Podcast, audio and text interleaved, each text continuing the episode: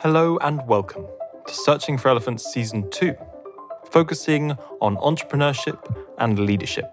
Each week, Tom Bagri and I, Angus, are going to bring you a leader and really try and get under their skin, really try and figure out what makes them tick to give you an insight into how they lead. First up, we have an incredible lady called Wasfi Kani. She is the leader of Grange Park Opera. Now, if you're like me and the word opera sends you running out of the building and into the nearby forest, then just hold on a second, slow your pace, because Wasfi is a quite incredible human being. Part performer, part CEO, part musician. Some human beings are just naturally able to be interesting. And my dad and I both agree that Wasfi is exactly that.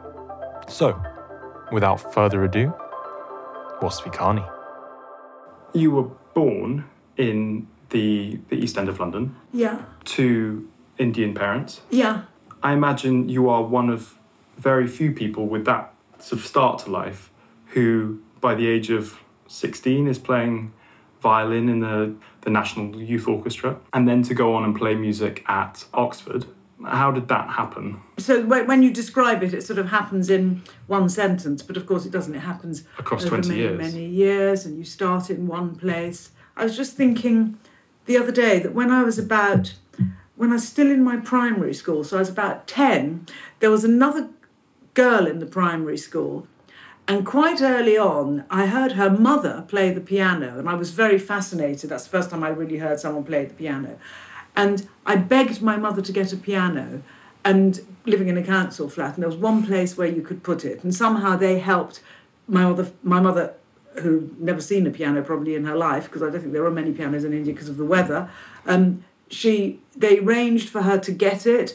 And then we just used to play the piano on our own, and we didn't have any teachers, and they gave us a couple of books. These are the Wrights, Kenneth Wright, he was called.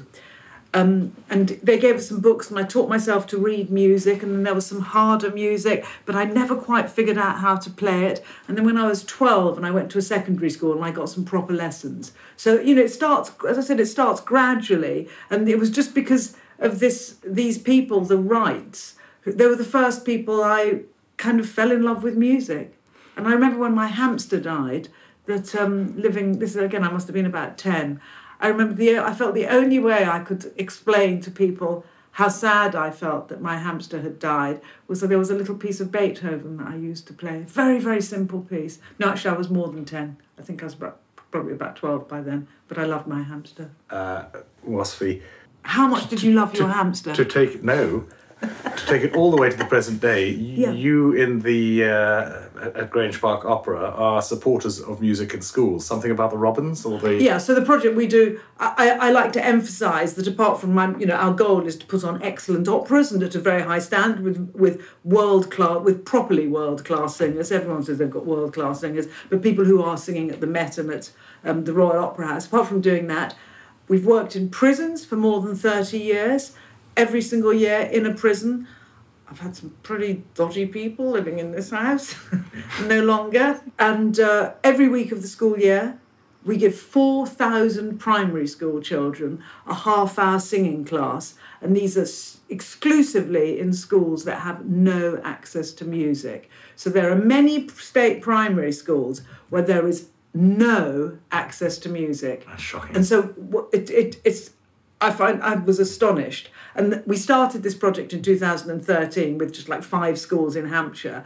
And, we've really run a mission to make it as big as possible. We're now at 4,000 pupils every week of the school year. It's quite a big project. It's called Primary Robins. And somewhere out there is another Wasfi Kani coming through, listening to music for the first time. Yeah. Played music as you did to the lady with the piano and beginning to dream. That's it. Because you don't know how it touches them. And the other thing about the Primary Robins thing is, because we supply the professional teacher, that teacher actually facilitates better music teaching in the other teachers. because they can see, you know, even if they see how you take a singing class. So then some of the other teachers feel a bit more confident about taking a singing class. They learn as well. Yeah. So I wanted to ask you, getting that start where you had a piano but you didn't have any traditional teaching, you were teaching yourself, that's a very particular start. What do you think that gave you? So teaching yourself, hard start, as opposed to... I don't think it's a hard start. I think we all have starts in different ways. I do not feel sorry for myself. I think what happens is that when little Johnny is told that he's got to go to his cello class every week, when he wants to rebel when he's a teenager, he gives up the cello. Because I didn't have these classes, and then when I got the classes, I thought, oh, okay, my mother and father paid absolutely no interest in it at all. Mm. I won't go into... In fact, my father actively discouraged it. They were absolutely not interested. All they said is that we had to be top of the class. That's the only thing they were interested in, and that we had to work harder than everyone else. So when you rebelled...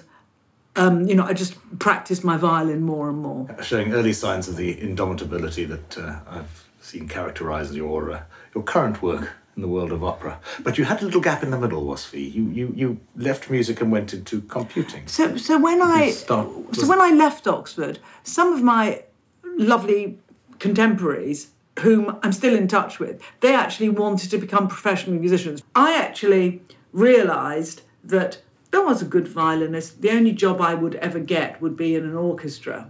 And whatever level you enter the profession at, so if you enter the profession in an orchestra, when you're aged 50, you won't be in much... it's not like eventually you'll be the conductor. You're just in the orchestra forever. And I don't know, there was something in me that I realised I just didn't want to be in an orchestra forever, and I wasn't good enough to do anything else. So we didn't have any money, and, there was no question of my parents giving me any money at all. Actually, what's interesting, Angus, is in those days, when I went to Oxford, it didn't cost my parents anything. Mm. And in fact, I was even for the first time, I was given money. My college bill was paid. I think my basic residential bill was paid in my college, and I was given this money to live on. It's the first time, I was given like £1,000 to live on for the term, and it was like a massive amount of money. It was incredible. I could buy some clothes. And that was funded by the state or by the university? That was funded by the state. Yeah. And they even funded me to come to London for my violin lessons. So, how the world has changed. Mm. So, at the end, I realised I didn't want to be a violinist, and I actually was a lodger in... Some people were very kind to me because I didn't go back home. In fact, there's an amazing liberal lord called Lord Taverne. He wasn't a lord then. And he famously disagreed with that. He believed in the common market, and he was part of the Labour Party, stepped out of the Labour Party. He's now about 90 and stood as an independent MP in Lincoln and famously won. He's a very, very clever guy. And him and his wife let me lodge with them free when I left Oxford. And I was just trying to figure out what to do, and I became a shorthand typist. And to pay for my shorthand typing course, I actually wallpapered people's houses. So I used to do things for a living. So in my 20s, I was kind of earning money like that. Then I became a shorthand typist. And meanwhile, Dick Taverne was saying, you need to have some kind of a job other than making curtains, typing and... doing wallpaper, and he suggested that I should look at computer programming because I'd been very good at maths, and I've got A-levels in maths and things, and I am actually quite numerate. So I went to Plessey Radar and did a sort of aptitude test, and I started computer programming there, and then I kind of just got into the computer programming thing, which suited me. I like doing puzzles. I still like doing puzzles. So that's why I went into computing. It was a very interesting time in computing, because I left Oxford in 78, and by the time I was in, I'd done a bit of computing, mid-80s is the time when mainframes, which are computers that were the size of this terrace of houses, almost the power could be put into a box this big. Mm. So this is the beginning of microcomputers. Sure. It's big.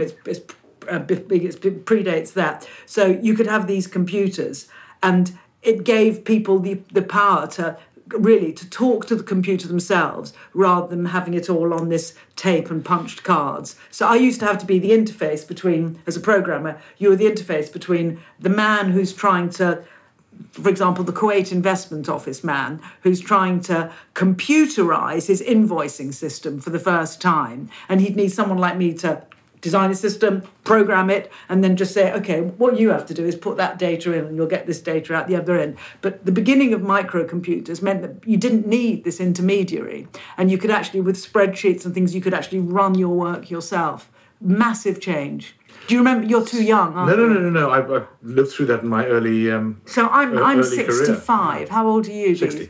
Okay, so you would, yeah. So early 80s was just when I arrived. I arrived in Britain in 81. So you were witnessing that big change. It was very interesting to be in the middle of it. I still sometimes wonder why on earth, when I arrived here without a job from South Africa, I didn't think to get any job I liked in computing. I mean, any job I could, any basic job, sweeping the floor of the computer room.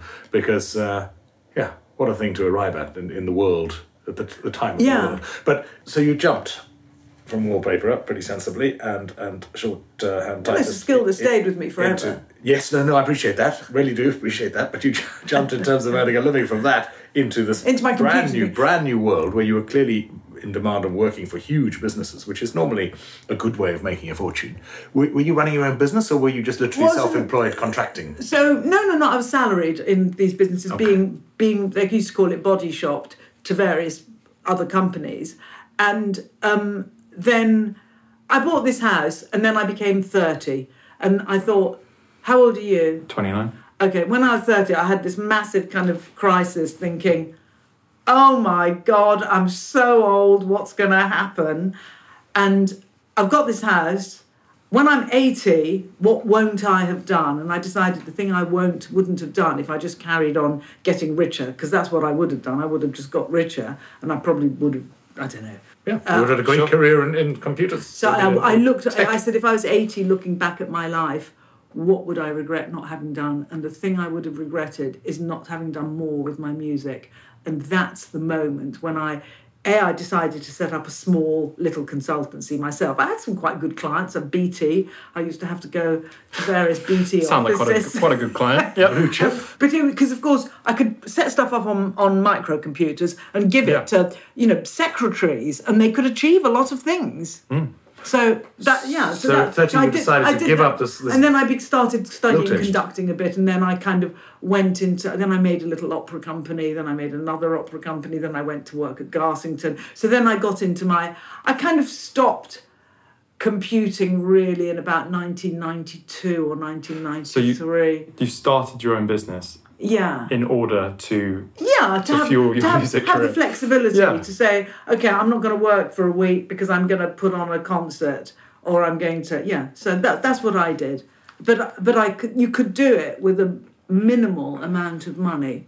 But, I don't have I know my house is a little bit fancy now, but I've never ever, I'm not an extravagant person.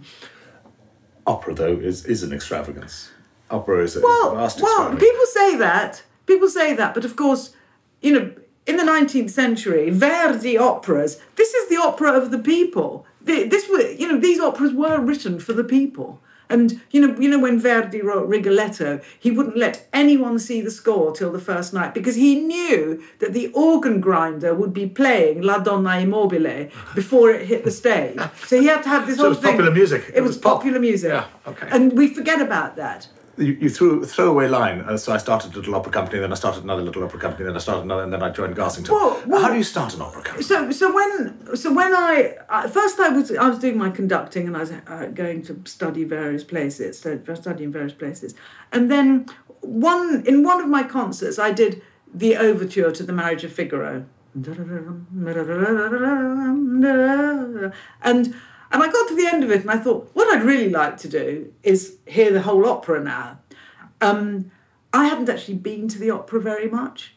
So I think I'd been to the opera once before I was 20. Then I think I went again when I was 26 or something. So I didn't actually go. I didn't really know much about opera. But I knew a lot about music. I knew how to read a score. I could understand it. And so I started off just by putting on one opera in St. Luke's Sydney Street, off the King's Road. Yes, I know it very well. It was freezing. Yeah. It was in November. Fantastic space, though. Were you in? Not in the church? In the church. Wow. Yeah. Okay. Huge. And, you know, we had to hire a lighting rig and hire some scaffolding, and I'd never done any of this before. And I was just kind of commandeered various friends and managed to do it. And it was kind of... And you had to sell tickets, though. And I had to sell some tickets, yeah, to try and cover my costs. Did you sell them out? You did, probably. I sold enough, I think. Yeah, I don't quite know who came to this fairly bad opera that I put on. Mind you, it isn't that bad, because Christophoro Stamboglis, who was Figaro, he's a bass, and he sings all over the world. And it wasn't that bad, but they were very young. So anyway, so that when you start an opera company, you put on an opera, then you put on another opera, and then you've started an opera company. And then, of course, I think what happened is that at the same time I started working in prisons, and my whole prison thing is, initially we used to create an opera, and then I'd say to a National Trust house, well, come and do it. You have to put up the tent. We need this amount of money, and you can keep the rest of the money. And I used to do it in National Trust houses. I did it in Coote's Bank, in all kinds of places. And then one day I thought, I think I'll do this in a prison. What comes before that thought? Why do it in a prison? Basically, I've always thought, there but for the grace of God. Mm. And I think because of a few things that happened in my childhood, I could, you know, there was, I can't go into it, but I could go into it. But, you know, we always thought that my father could go to prison, and rightly so, if you ask me. Unbelievably violent. Really? I usually say, I lived in a Quentin Tarantino movie. Hmm. I did. Which is probably why I've got no small talk left. So, Angus, you asked me, why a prison? And I think, well, I went to school behind a prison, and I'd always been very aware of this idea, there but for the grace of God go I. Mm. People don't go to prison because they've got black crosses on their hearts when they were born. Yeah. Something happens to them, and they end up there. And I had always believed they'd done bad things, but it doesn't make them bad people. And you have to believe in redemption. Yeah, you absolutely. You either have to kill them or believe in redemption. And rehabilitation should be the whole job. Yeah. They have to have the opportunity to redeem themselves. Yeah. Mm-hmm. And prison has to do that. Anyway, so first I just did a couple of shows, but then I had this idea that we'd actually put on an opera and the prisoners would be in it. And the governor of Wormwood Scrubs, which was the prison I then knew, I suggested it to him, and he said he thought this was a great idea, but the stable population of that prison was the people serving life sentences, mainly for murder. The rest are transient. The rest are all short sentences. Yeah. They're the people serving life sentences. You have to kind of have a career for them, because if you're going to serve 9 years, 15 years, even 5 years... In order to give, the purpose of the prison is to give them some kind of shape to those years so they come out as a useful member of society. Right. So he said that we could do a joint production with Wormwood Scrubs, and I said the piece that I want to do, that I've always wanted to do but couldn't do because I didn't have a chorus, was Sweeney Todd, which is Swedish choice. It didn't make the front page of the Times, but that's not why I did it. Anyway, so I did my Sweeney Todd, and I did various other things, and I was getting a lot of publicity, A, for being a woman conductor, and B, because of the stuff. But I wasn't doing it for the publicity. I was doing it because it just seemed like a good idea. Yeah, so I did my prison thing. So you're doing your prison thing, and you were conducting. Yeah. You went then to Garsington. Did they recruit you? Did you apply for the job? They first asked whether we'd do a performance of Turn of the Screw. They had a tiny, tiny festival. And then what Leonard Ingram's realised was that... He was the founder of Garsington. He was the founder, yeah. Was that AR's brilliant at all the maths, and I knew how to run a company. And B, he was very publicity hungry. And he knew that I would bring publicity with me. So I did, and I built up the company. And then, but after about 3-4 years, I was being advised by supporters that they said, it'll never be yours, you should start your own. And that's when I started Grange Park Opera in the Hampshire location. Yes. To do that is an unbelievable achievement. Well, you put one of Britain's richest families into backing you. created a building in the middle of nowhere. So I did it in stages. A lot of people knew me because of Garsington and because of all the other stuff I'd been doing. I did it in stages. First, I just built a small theatre inside the Orangery, and it wasn't until 4 years later that I built the bigger theatre that you see down there now. And we stayed there till 2014, when Lord Ashburton told us that he wasn't going to renew our lease. Just comparing the two businesses, we've got the computer programming company on one hand, and then the opera on the other. Yeah. Can you compare the two in terms of a leadership thing? Are you just responding to tasks left, right, and centre? The computer programming thing, I wasn't a leader. All I had to do was just turn up at British Telecom's office and do the deed and come home and send them a bill. I wasn't employing people. So I wasn't a leader. I was a problem solver. And similarly, with the opera company thing, I mean, the way I set it up probably is I could do it because I'm a problem solver. I'm a terrible manager, but I have very, very good people. I have no interest in managing people. I just want to be on my own, that's all. So I have very good people who manage whole rafts of sections of Grange Park Opera. Mm. And so I'm not a leader. I see myself as a kind of problem solver. That's really interesting. I was going to ask you, do you think all leaders are problem solvers? No, I don't think that at all. I think all leaders bring something very specific to the way they just do. They bring something specific. I'm an ideas man. So I lead LifeSearch by saying, this is a really good idea, come on, let's do this. And then other people tear it apart, break it down and go, no, let's not do that, Tom. And I'm quite good at saying, oh, okay then. But LifeSearch was in itself the idea. So that's what I do. I'm not a very good problem solver.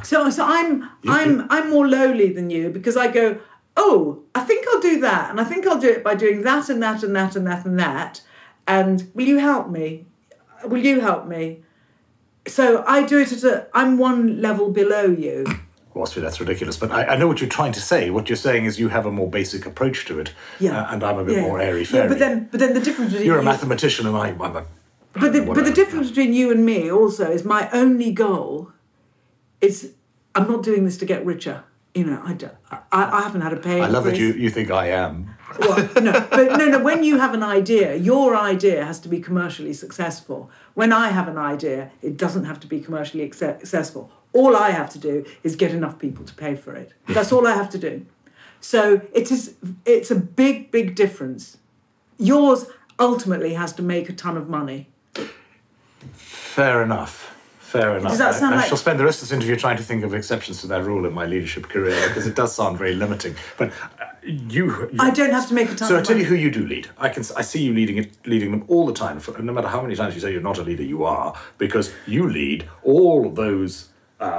supporting patrons, whatever all those people who recognise. I'm a showman. I make a stirring speech and I say, this is what we're going to do. I'm Joan of Arc. But I hope they don't burn me at the stake. No, so, they don't. They send you bucket loads of cash for the asking. Yeah, it's an amazing thing. But I think it makes a difference that they can see that I'm not doing this and that I'm not doing it to get richer. They know that. So, Wasfi, when the charity of which you were chief exec, when all the trustees and the whole organisation you had built was given its marching orders by the once noble people of Hampshire, you ended up with a charity with a great big machine and nowhere to run it. Just talk us through what happened then.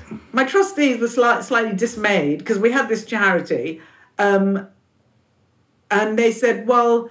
I think you should find a new venue and I think it should be much closer to London. So I started, like I'd found the place down in Hampshire. I got my maps out. I looked at a few places. I talked to the National Trust, actually. And then a very strange thing happened. Ivano Ruggeri, the guy I hang out with, the laziest man in the world... He's an Italian poet. He's just an Italian lazy person. He... was looking at Twitter one day and he saw that the Telegraph was tweeting about the fact that Bamber Gascoigne had inherited a house from his aunt, who was a duchess, and he was the residual beneficiary of 350 acres in Surrey and a 14th century house. Aged. He was in his early 80s. He's now in his mid-80s. And Bamber and Christina don't have any children. I know Bamber and Christina, but I didn't want them to know that we'd been chucked out of Hampshire. So I had to send some spies along. Now, you might think I would have been more subtle than this. I actually sent Joanna Lumley along. Kaboom! I sent Joanna and her husband, Stephen Barlow, who does a lot of conducting for me, and a couple of other friends who know Surrey very well, we got permission from Bamber through a kind of back door for them to go and have a look at the house and to have a look at the gardens. So I hadn't seen it, but my spies had saw it. And we thought, will the housekeeper, Pat, recognise Joanna Lumley? But we decided she wouldn't. So, you've talked a couple of times about how, as a company, it's not a commercial operation. All you have to do is to get enough wealthy people to give you money for it, and then it's okay. Yeah. So I'm wondering... Well, poor people can give me money as well. Poor people can give you money as well. I take money from anyone. Does the world of opera... Speaking for the world of opera... Yes. Yes, you go to prisons, but the band above that, the people who can't afford to donate, does the world of opera care about that? If you're attracting the big money donors that can keep you going? So, well, the people who buy tickets for the opera... So I have... This is how it works. I have a plan that I'm going to have Bryn Terfel singing The Flying Dutchman, I'm going to have so-and-so singing this, and we cost it, and we say it's going to cost this amount of money, and I reckon half of it I can get from ticket sales. So then I have to raise the other half from donations. So anyone can come to the opera who can buy a ticket. Now, there's some expensive tickets, but in fact, just recently, it's quite interesting, I actually rebanded, and we now have... During the 6-week season, there'll be 3,000 seats that are less than £90. Now, you think £90... In fact, there are loads for 30 as well. You think £90 is a lot of money, but, you know, if you really want... People just spend £90 in the pub in the evening. I mean, I don't, but I think it's a lot of money. Yeah. But so I've very purposefully allocated a good chunk of good seats, that are less than £100. There's a very important point I'd like to make. The reason opera is so expensive is this.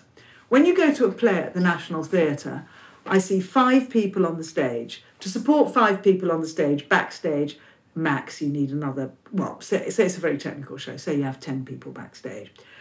You're paying 5 people, In an opera, I've got 70 people in the orchestra pit. Say I've really cut back and I've only got 50. So I've got 50 in the orchestra pit. There's normally 40 in the chorus. Say I've cut back and I've only got 24.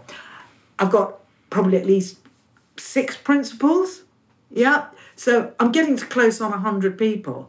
To costume those people every night to make sure their clothes are clean, I'm talking about, you need at least 5-10 people. Mm-hmm. On the crew moving the scenery around, because it's a big, big stage. Again, at least 10 a night. Mm-hmm. Lighting people. So that's why opera's expensive.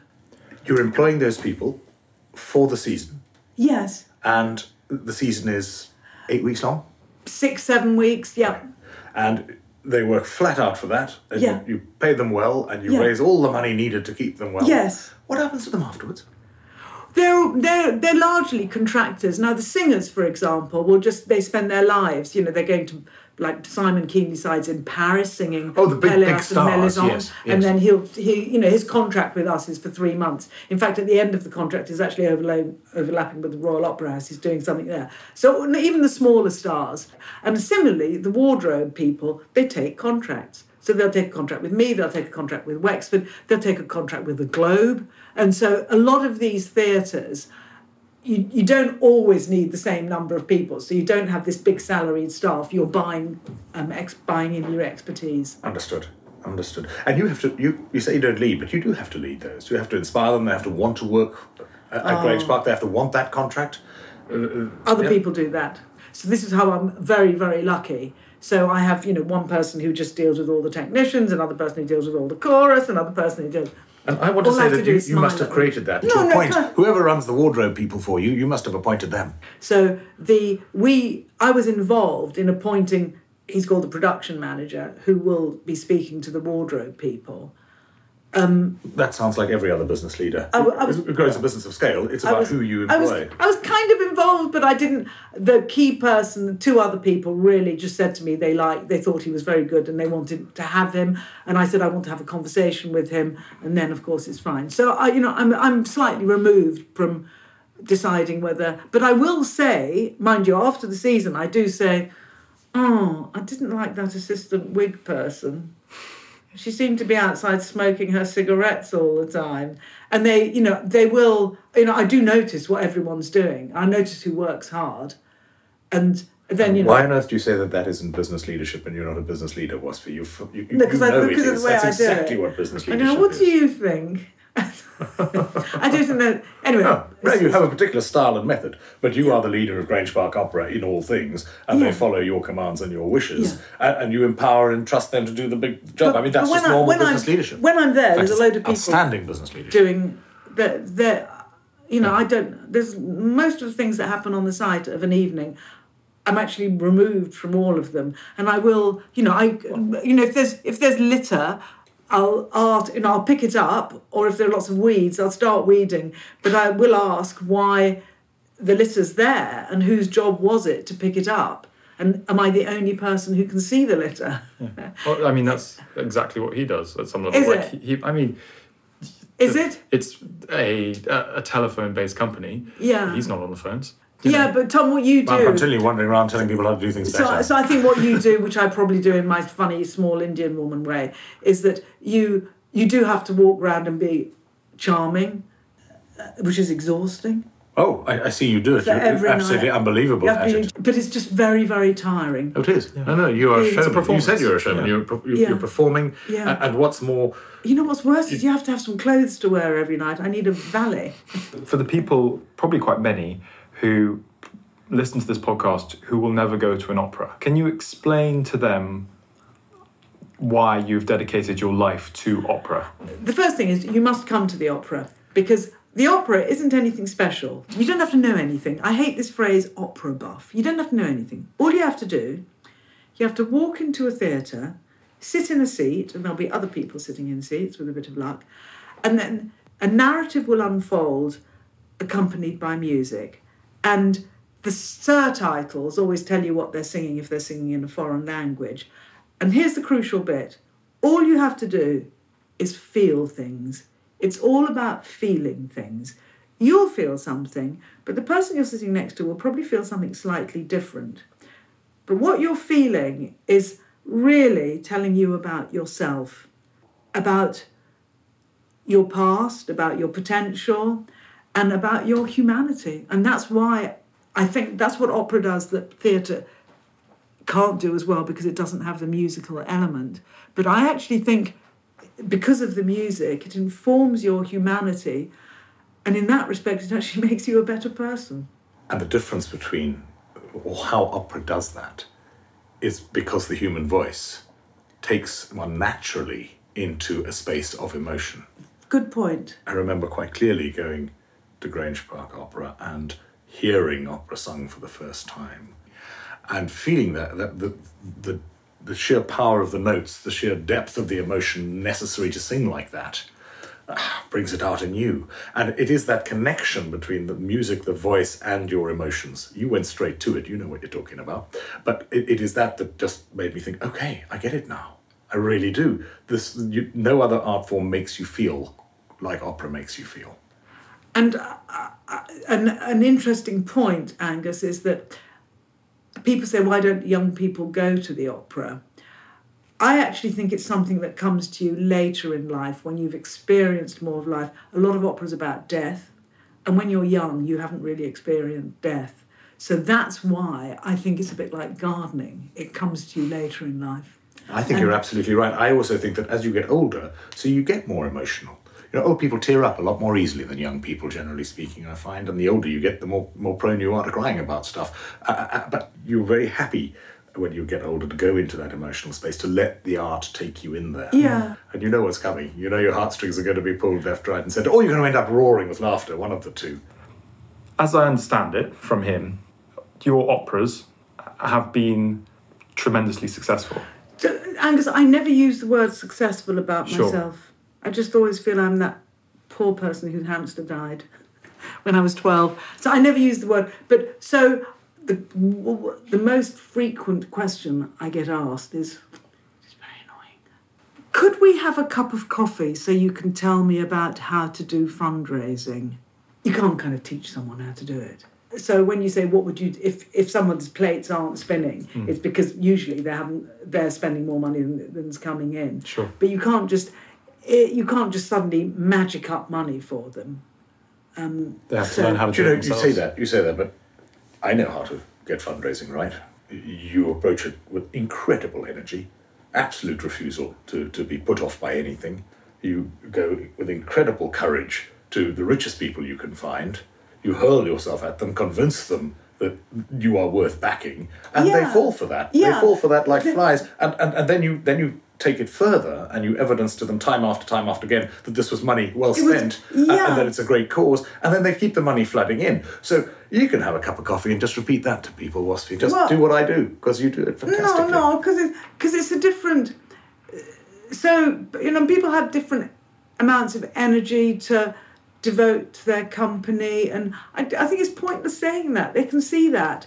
I don't know. Anyway, I think people do want to back something that's looking like it's successful, and which sort of puts pressure on you because you have to make sure that the next thing's successful. Yeah. The other thing I try to do is I try to not do everything just really, really normal opera repertoire. I'm always doing something weird and wacky. And I think people appreciate that. Yes. So I did a Rimsky-Korsakov opera it was a brilliant production that hadn't been performed here since 1909. And you can put on a brilliant production just by employing brilliant people. Anyway, so if your opera if your plates are crashing to the ground, there isn't a magic bullet. There are probably lots of elements that you need to look at. And you probably need to work harder. I was about to say that.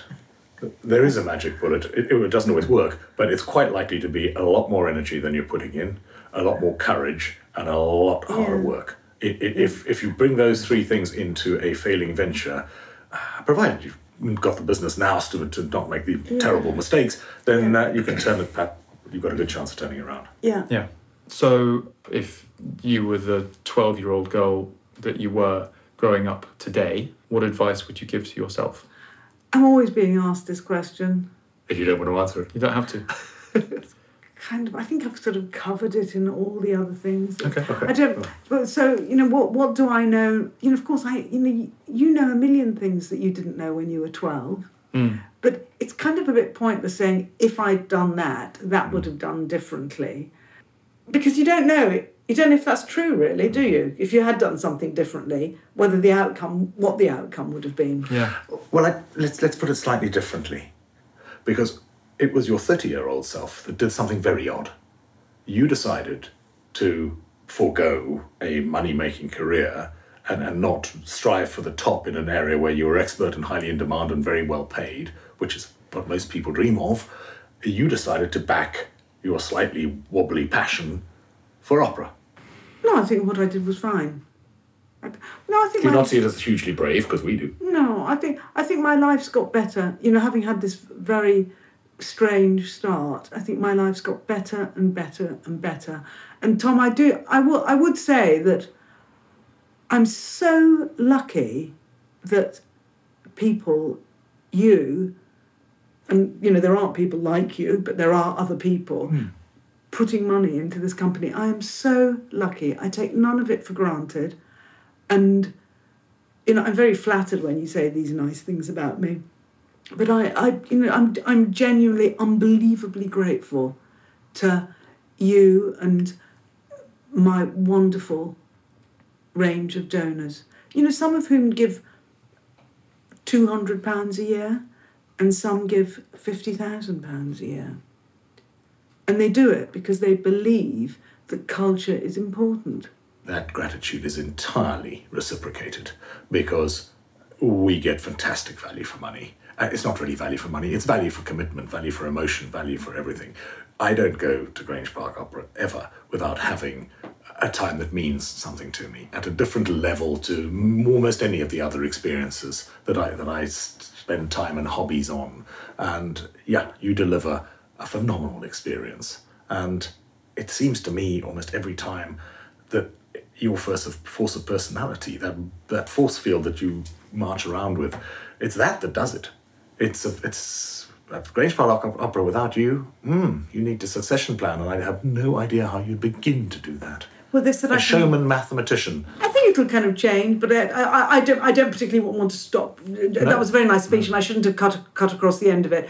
I don't particularly want to stop working. I think people get very boring when they stop working, and I'll probably be doing this in some shape and form for the next 10 years.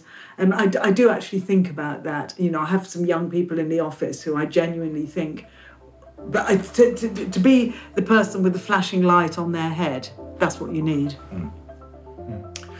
Wasfi, thank you very much indeed. Lovely. Where do you guys have to get back to? Where do you live? He's local. I'm going up to Muswell Hill. Easy.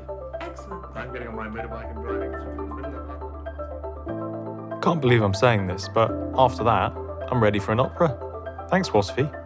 Next Wednesday, I've got Melvin Nwaje coming at you. He is a new leader at LifeSearch, but he is not new to leadership. He has led many times before, including clubs, where he found gold maces and butcher's cleavers. If you want to know what I'm talking about, listen in next week. And to make sure you don't forget, please subscribe, give us that 5-star review and all of those other lovely podcast things. That is season 2, off with a bang. Thanks all for listening. See you next week. Bye.